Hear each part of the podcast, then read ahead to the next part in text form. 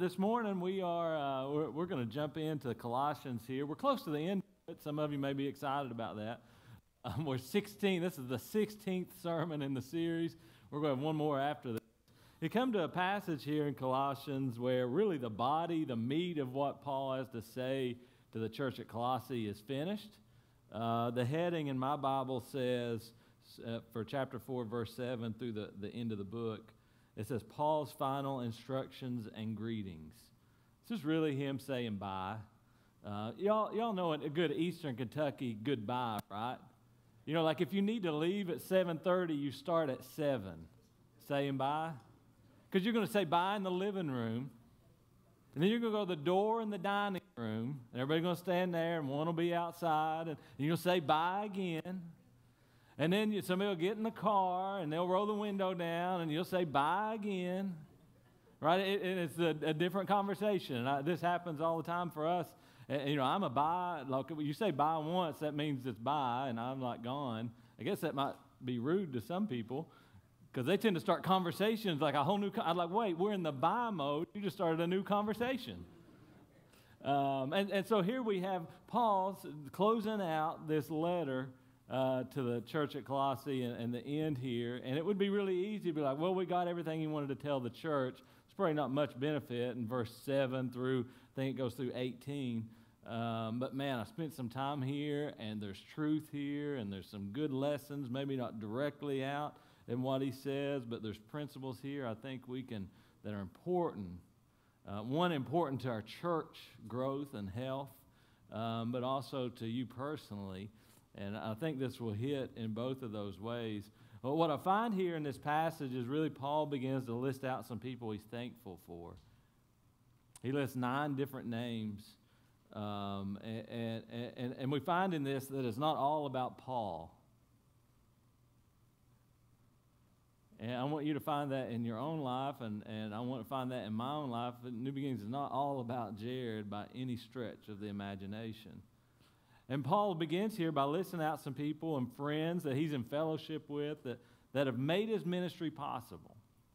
And he has deep gratitude for them, and we're going to share and look at some of those people. It reminded me of the story of Moses in Exodus 18. You all remember that story? When Moses was doing everything himself when he was, he, was, he was listening to all the disputes from all the people from morning to evening, and, and his father in law comes by, Jethro, and he sees what's going on. And in Exodus 18, verse 14, it says, When Moses' father in law saw all that Moses was doing for the people, he asked, What are you really accomplishing here? What are you really accomplishing here? He says, Why are you trying to do all this alone while everyone stands around you from morning till evening. And he was teaching Moses here really a leadership lesson about delegation. This idea you've got all these people around you that you could assign responsibility and take some of this off of you, and you could have a healthier life and reach more people. This is the way God's kingdom works, is by delegation and multiplying and giving people responsibility.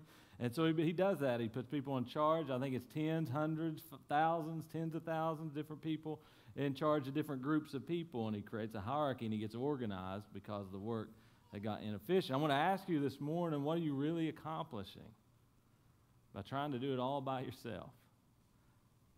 Uh, you can uh, that can hit hits all of us in a different place. Uh, it, it, might be uh, why, why are you why, why, why are you trying to go through your divorce uh, and not talk to people about it? Why are you trying to do it by yourself? Why are you um, while you're going through this, this death in your family and you're feeling lonely and, and you're, you're trying to carry this and do this alone, why are you trying to do this and you're with, with just your kids? Maybe you're a single parent. Why are you trying to do it by yourself? There's people that are there that would love to help you if you just ask. It becomes a pride thing. It's hard to ask for help. It's hard to talk to some but to other people and be, be vulnerable with them. But Paul here tells us, man, these people, this list of people, really important to my ministry. Like I wrote this letter without Tychicus, the first person we're going to talk about, you wouldn't have this letter because he delivered it to the church.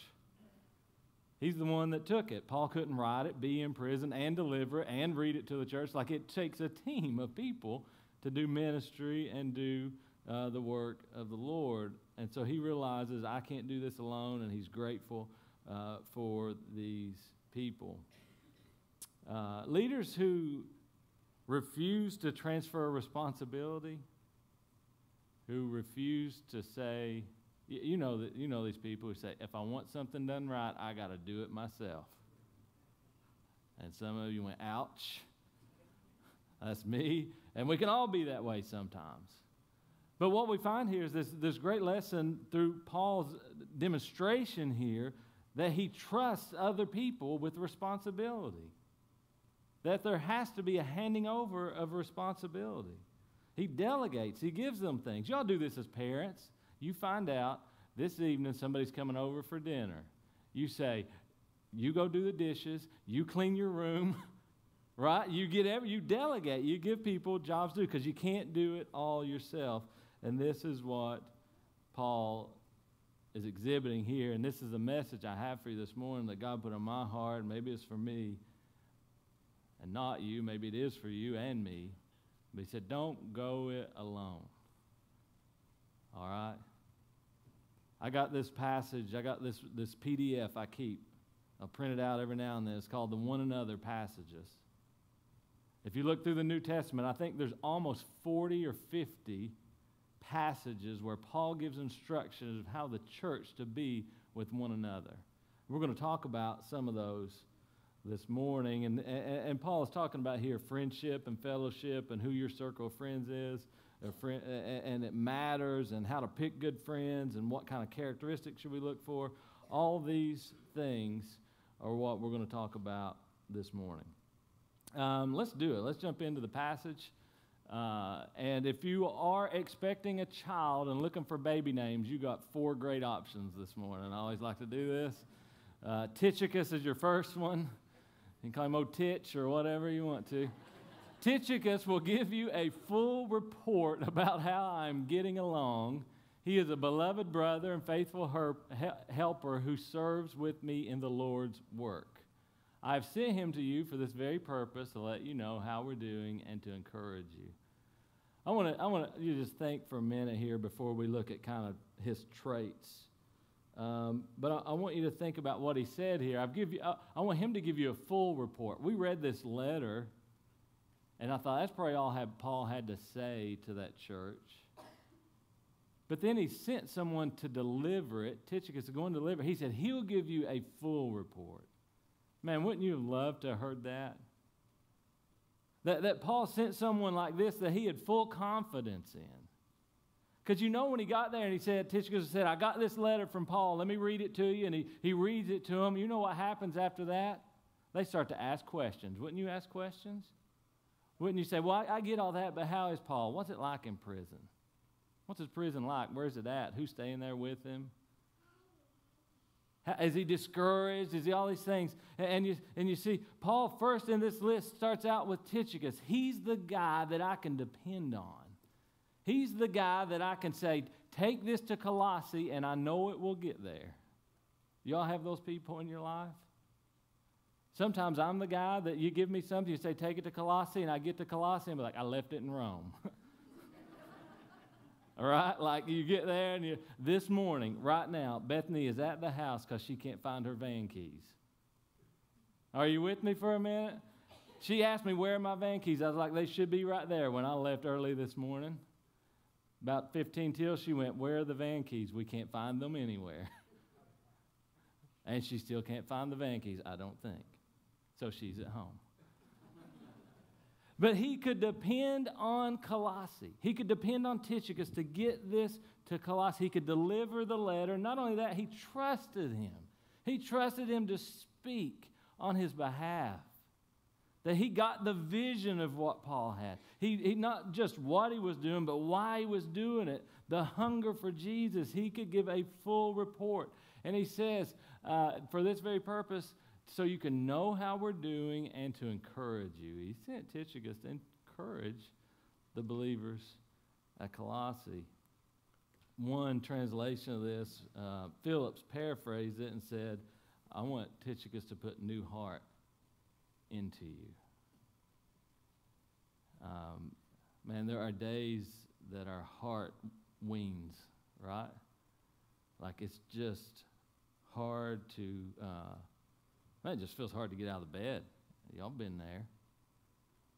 And, um, and, and he says, Here, what I really want you to do is put new heart into these people, these believers. I want to ask you this question Who, who'd you put new heart into last week? Here's what happens as we start thinking, Nobody encouraged me last week. But what our call is really to encourage others. And if we were all encouraging others, then we'd all be encouraged. But the devil wants to get us bitter about how somebody's not thought about us, they didn't call us, they didn't text us, they didn't even check on us. And, and, and we get caught up in that, and then we don't check on other people. And so he, he calls them to, to tell them everything that's going on and encourage them. But I want you to, to take a look at what he talks about uh, with, with with Tychicus. He doesn't say, man, let me tell you about Tychicus. He's, an, um, he's so fast. He's going to get to Colossae so fast. He didn't say, he didn't say Tychicus is the best singer. He didn't say he, he's an amazing preacher. He can bring a word, brother. He said, Tychicus is a beloved brother. He didn't talk about what he did, or he didn't talk about his gifts or his talents. He talked about his character, about who he was. Because God can use who we are to do anything he wants. When we give our life to him, God cares more. He cares more about what we are before what we do. He cares about your motive, your heart, about why you do it. And so when, when we're thinking about here at the church, how how do we build team, a team to do what God has called us to do here, and all these ministries that we're involved in, and everything that we're doing. Uh, I was thinking about this, man. This is a great reflection point. We want people who are beloved brothers and sisters, people who we love, who, who we just look around, they've been there, and we know them, and, and, and they are beloved. They're lovely people, they're nice people. Second, he says he, he, he was a, a, a, beloved brother, but he was also a faithful helper. That he was faithful, he was dependable, he could be de- he, could depend on him. If his word was good, he, he showed up when he said he was going to. He did what you asked him to do, and he got it done. He was a faithful helper. He didn't talk about his status and how, how uh, uh, uh, amazing Tychicus was. He just said he's a faithful helper, and helper meant servant, it meant minister, it meant diakonos was the Greek word, it meant deacon, just a servant. He had a faithful heart to serve. And then it says he's a faithful helper, and then it says who serves with me. It's literally meant like a bond slave. He is a slave in Christ. He's a slave to Christ with me. He is in the Lord's work. He's in Jesus. That's pretty good traits of people you want on your team. Someone who's beloved, someone who's dependable, someone who's faithful, someone who is in Christ, someone who is willing to serve and, and, and take out the garbage if that's what needs done. He is a faithful helper. He serves in the team. He's part of the body. He's in Christ.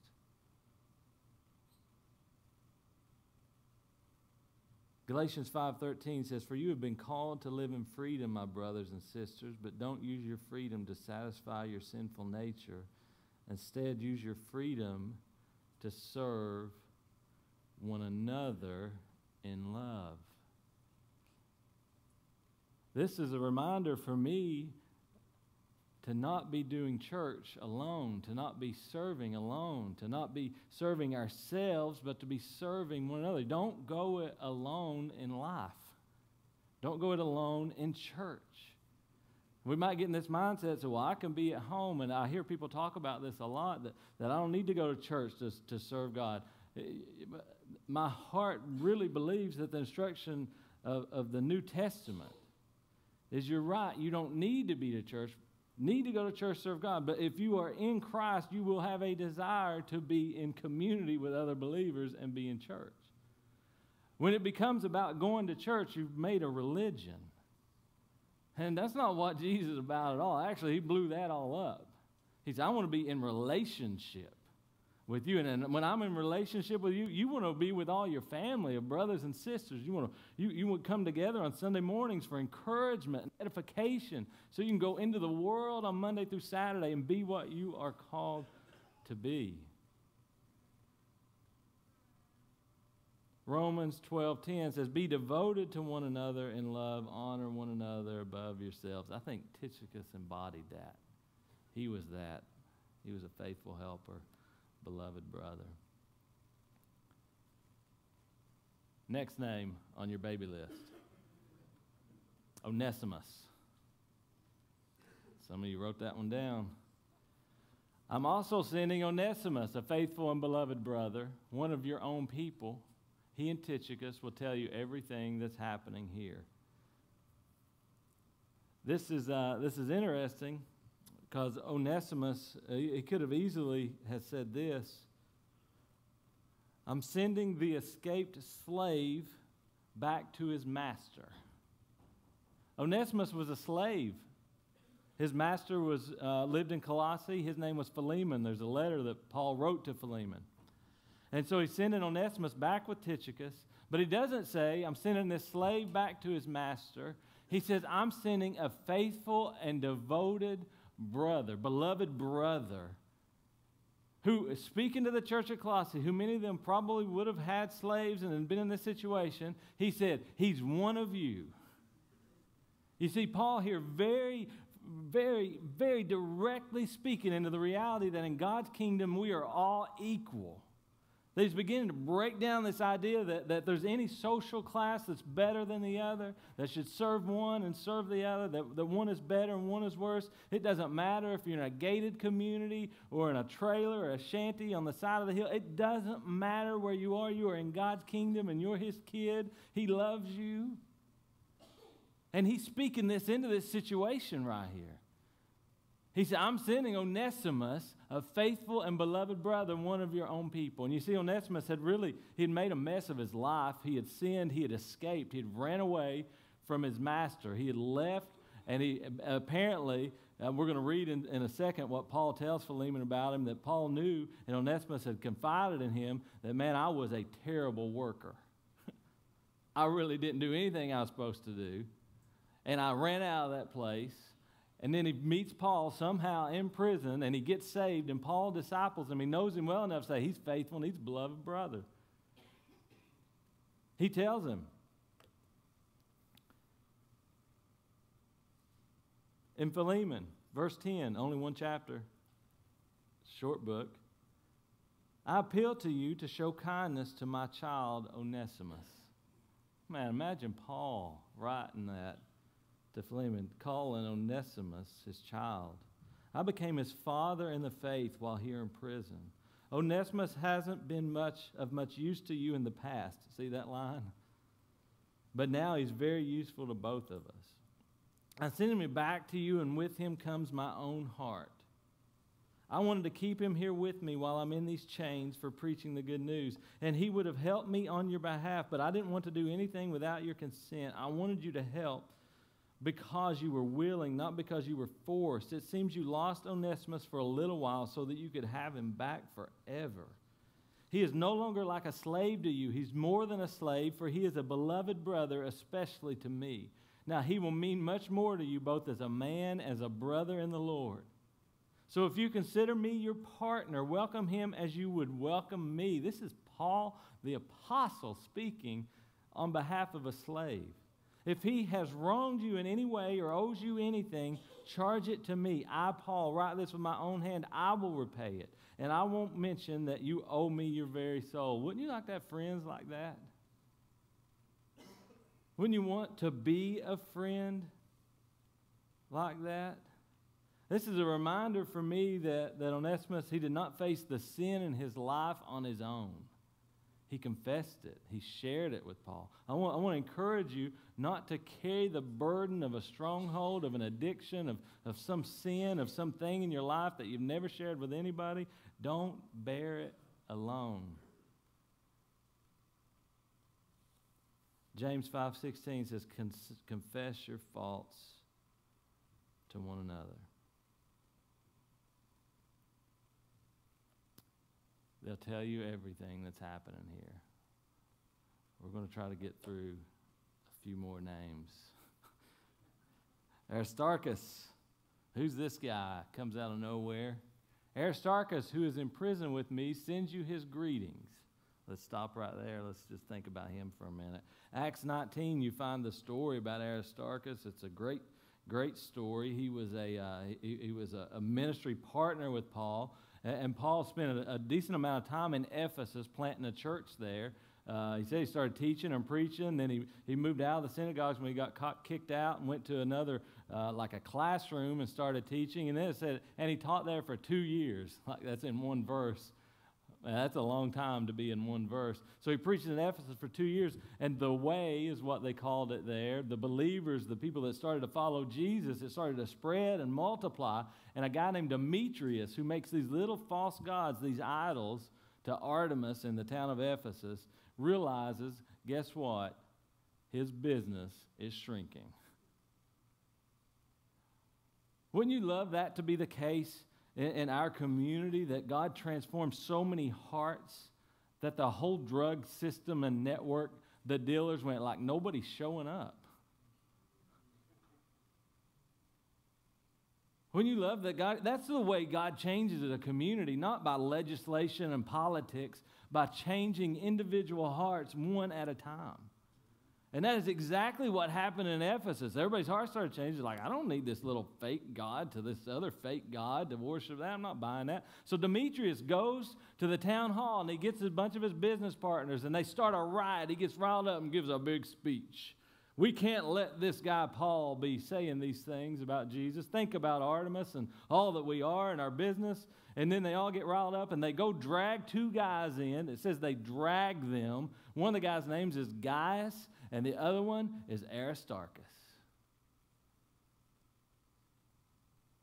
See, this guy's been with Paul when his life was on the line. You got those friends? Got war stories? to talk about the time you almost gave up, but you didn't, the time your marriage almost fell apart, but it didn't, the time it did fall apart, but they were with you through it all. Fast track to now, it says Aristarchus, who's in prison with me, sends you his greetings.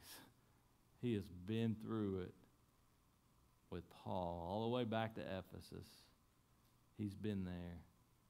At times, they drug him in to that, that hall in Ephesus and they shouted and they started a big riot. And finally, the mayor's like, listen, Rome's going to get mad at us. And he, he, he silenced the riot, and everybody finally went home.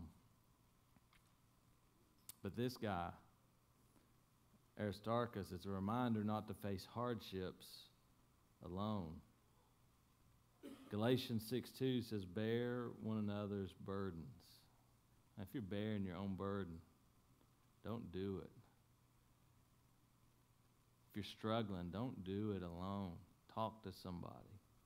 Share it with somebody. Give it to Jesus. Give it to a, a, a friend, a someone that is a beloved brother, a faithful helper, someone that you can do life with.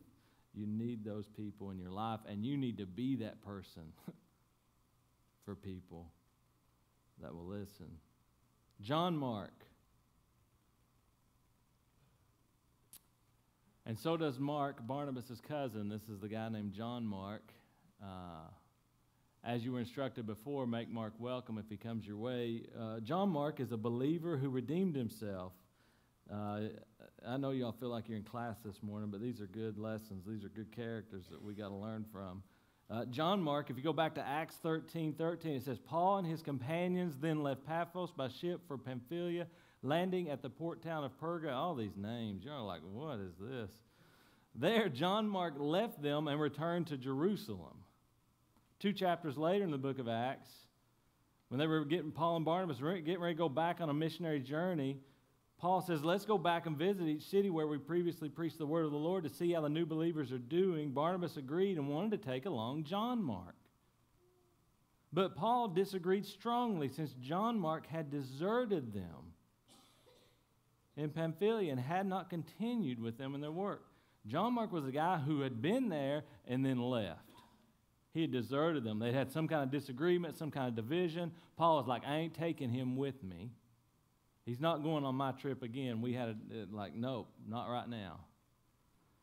But John Mark, at some point in his, in, his, in his journey, apparently repented and reunited and got back into fellowship with Paul. Because he says here, uh, as you were instructed before, make Mark welcome if he comes your way. That means at some point they told them, don't let Mark come by if he's there. If he comes by, don't let him in. This guy's, he's turned against God, he's turned against the church, he's turned against me, and we have to pray for him and be with him. But here we find this redeemed believer. Uh, this is a reminder for me to not continue alone, to not leave a body of believers just because my feelings are hurt or because I'm concerned or like this is that we have to be in unity together. Live in harmony with one another is what Romans 12, 16 says. Ephesians 5.21 says submit to one another. Ephesians 4, 2 says forgive one another. Ephesians 4:15 says speak truth in love to one another. Don't go it alone. Paul's made a list here already of four names of four people and then he makes one more. A man named Justus. uh, it was called Jesus, but uh, they also called him Justus. We're going to use Justus as his name so you don't get confused. He sends his greetings. That, we don't know much about this guy. All we know is that he was uh, a Jewish believer, a Jewish person who had given his life to Christ. Most of the Jewish religious elite at the time, the Pharisees, the scribes, almost all of them rejected Jesus as the Messiah. Then they gave the cold shoulder to Paul, who began preaching uh, uh, about this Jesus as the Messiah. Actually, Paul was one of the chief ones who rejected Jesus at the beginning. He was persecuting the church. And so here we know this, this Justus has laid down religion for relationship with Jesus. This is a reminder to me that you don't want to face eternity alone. that you don't want to face eternity and the day of judgment when you close your eyes for the last time and say, I did it on my own. I did it my way. I gave. I went to the church. I, I, was, I did some good deeds. I volunteered at this once a year. I did all these things that I thought were good. Matthew 5:20 Jesus said, "Except your righteousness exceeds the righteousness of the scribes and Pharisees, you're not going to enter the kingdom." If you're going to try to do it on your own, you're going to try to do it by yourself, it has to be perfect. You're going to be completely flawless. And we know Paul said that we've all sinned, in Romans, we've all sinned and come short of the glory of God. Mark 7, Jesus again speaking to the religious elite, quoting Isaiah, said, These people honor me with their lips, but their hearts are far from me. He said, Their worship is a farce, for they teach man made ideas as commands from God. For you ignore God's law and substitute your own tradition. Romans 10:3 says it like this, for they don't understand God's way of making people right with himself. Refusing to accept God's way, they cling to their own way. What is their own way of getting right with God? You may have been taught this in your life. You may have experienced in your life that I get right with God by acting and being and having the correct behavior that a Christian should have that I go to church, I dress different, I talk different, I don't do this, I do that, I don't do this. You know, I, I got to get my, and it goes to all the extremes. It can go to you, you can't cut your hair, to, to, to you got to have a dress, to you got to have all these things. And we build all these things that, that define what a Christian is. And, and Paul says here, you, you're refusing to accept God's way, and they cling to their own way of getting right with God. You're trying to make God happy by your works, and you cannot do it. You don't have to do it. Jesus fulfilled it all. Jesus lived it perfectly. Has already accomplished the purpose for which the law was given. As a result, all who believe in him are made right with God. If you openly declare that Jesus is Lord and believe in your heart that God raised him from the dead, you will be saved. It's that simple. It is that simple. You believe in your heart, you confess with your mouth, you will be saved. That way, you don't go into eternity alone. You don't go on your own account. You see, you're in Christ. And all of your sins are made, that, were crimson, have been made white as snow. You've been forgiven all of them. You've declared innocent because Jesus Himself, because you're with Him, you're not alone. You don't have to go on your own. You're going in Him and with Him.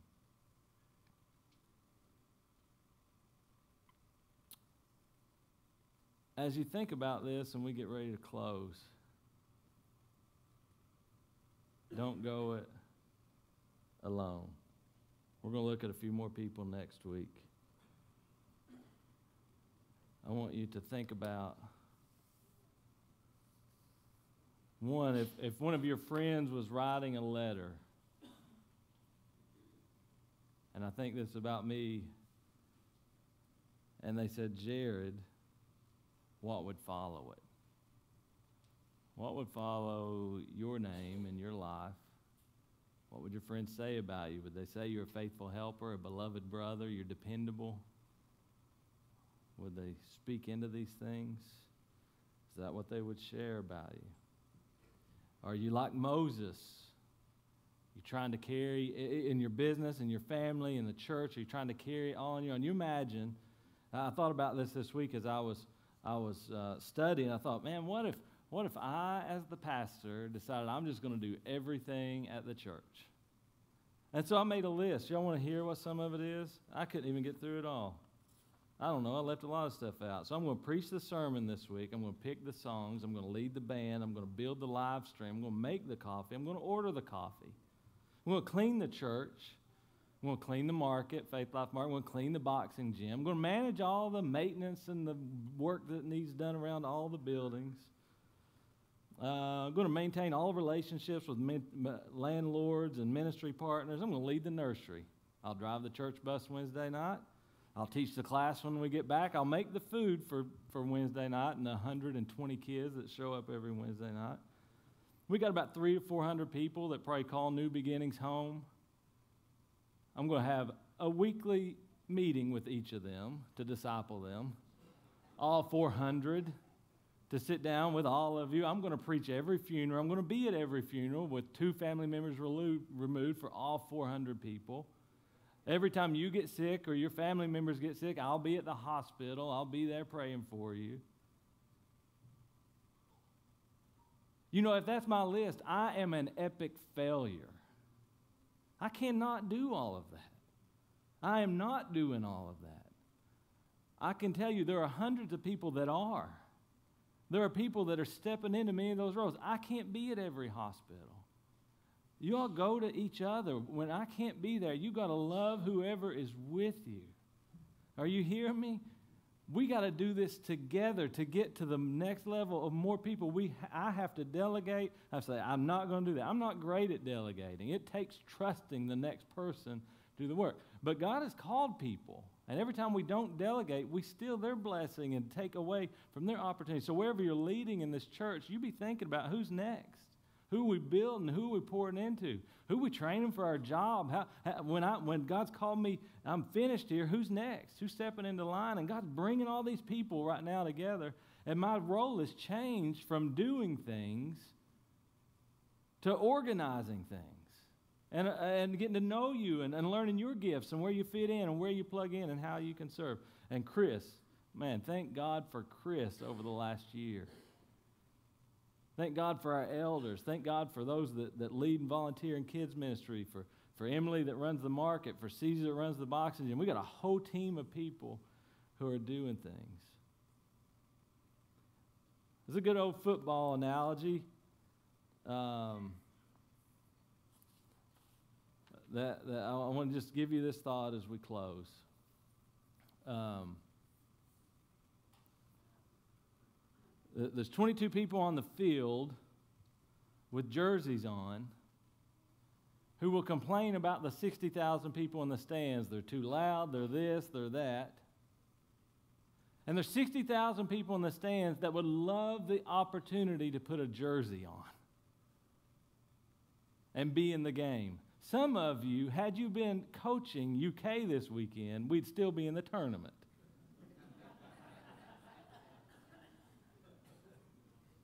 Right? Maybe not. Maybe it's hopeless.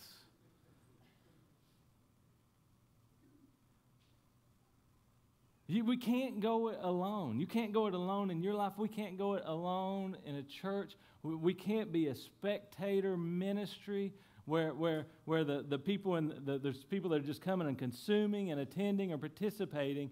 God's church is a body of believers, a body. When you are a member of that body, it is a working member of the body. You have a purpose. Ephesians 2.10 says you are created as a masterpiece in Christ Jesus to do good things that he prepared in advance for you to do. My invitation this morning, one, if you are you've never given your life to Christ, do not face eternity alone. This is a day you can surrender it all to him. You can get a jersey. He will put you in the game. All you have to do is say, "Man, I believe you were crucified, you resurrected, you raised from the dead." You got to just say it with your mouth. You'll feel it in your heart and, and after that, you follow him in baptism. You go down the water and you tell the world, I'm with Jesus. I've joined the way. I'm on the team. I've got a jersey. If you're sitting here, you're thinking, I just go and watch New Beginnings. No, if you're a believer, you got a jersey. We can't do it alone. You can't do it alone. God has called us to get in the game, each and every person. And until we're all there and committed and in unity, it's going to it's going to be a struggle. I believe we're there. I see what God's doing in you and in our church, and I'm excited to see where He takes us next. I, I, I'll finish you with this question. Jethro asked Moses, What are you really accomplishing? By carrying it all yourself to trying to do it alone. What are you really accomplishing and why are you trying to do it alone when Jesus himself said, You who are heavy laden, bring me your burdens. Take up my yoke. It's easy. Don't be alone. Join together with him be a part of his church. God, we thank you for this word. We thank you for your truth. God, we thank you care about our hearts and our motivation. God, you don't, you don't care about all the glitz and the, the, the actions and the and, and the, the talents and the gifts and all the things that, that our culture just eats up. You care about our hearts. God, you see the heart of every person in this room, and we just pray, God, you would, you would reach the deepest parts of us, that we would be willing to share, to do open things. God, we know that we can step into a room of 200 people and feel as lonely as we do when we're when a, in our bedroom, in our apartment, and nobody else is around. Because we put on a mask and we, and, and we pretend to be one thing that we're not, and nobody really knows our real story and where our heart really is. And, and I can't share that because then they won't love me. And I tell you, this place, I know, Lord, I know this place is full of people who love. It doesn't matter what anybody could say to anybody in this room, they'd be loved no matter what. God, I want you to break down loneliness in this place. I want you to break down depression. I want us to be open to one another. I want us to not go, I don't want us to try to do church alone. I don't want us to try to do ministry alone. I, I don't want us to try to just continue in life alone. I don't want us to, to face eternity alone. We want to do it with you, and we want to do it together in harmony and unity. God, we know that's what can change Pikeville. And we invite you into that brokenness that we're struggling with. Your strength, the power that you are working in and through us. In Jesus' name I pray. Amen.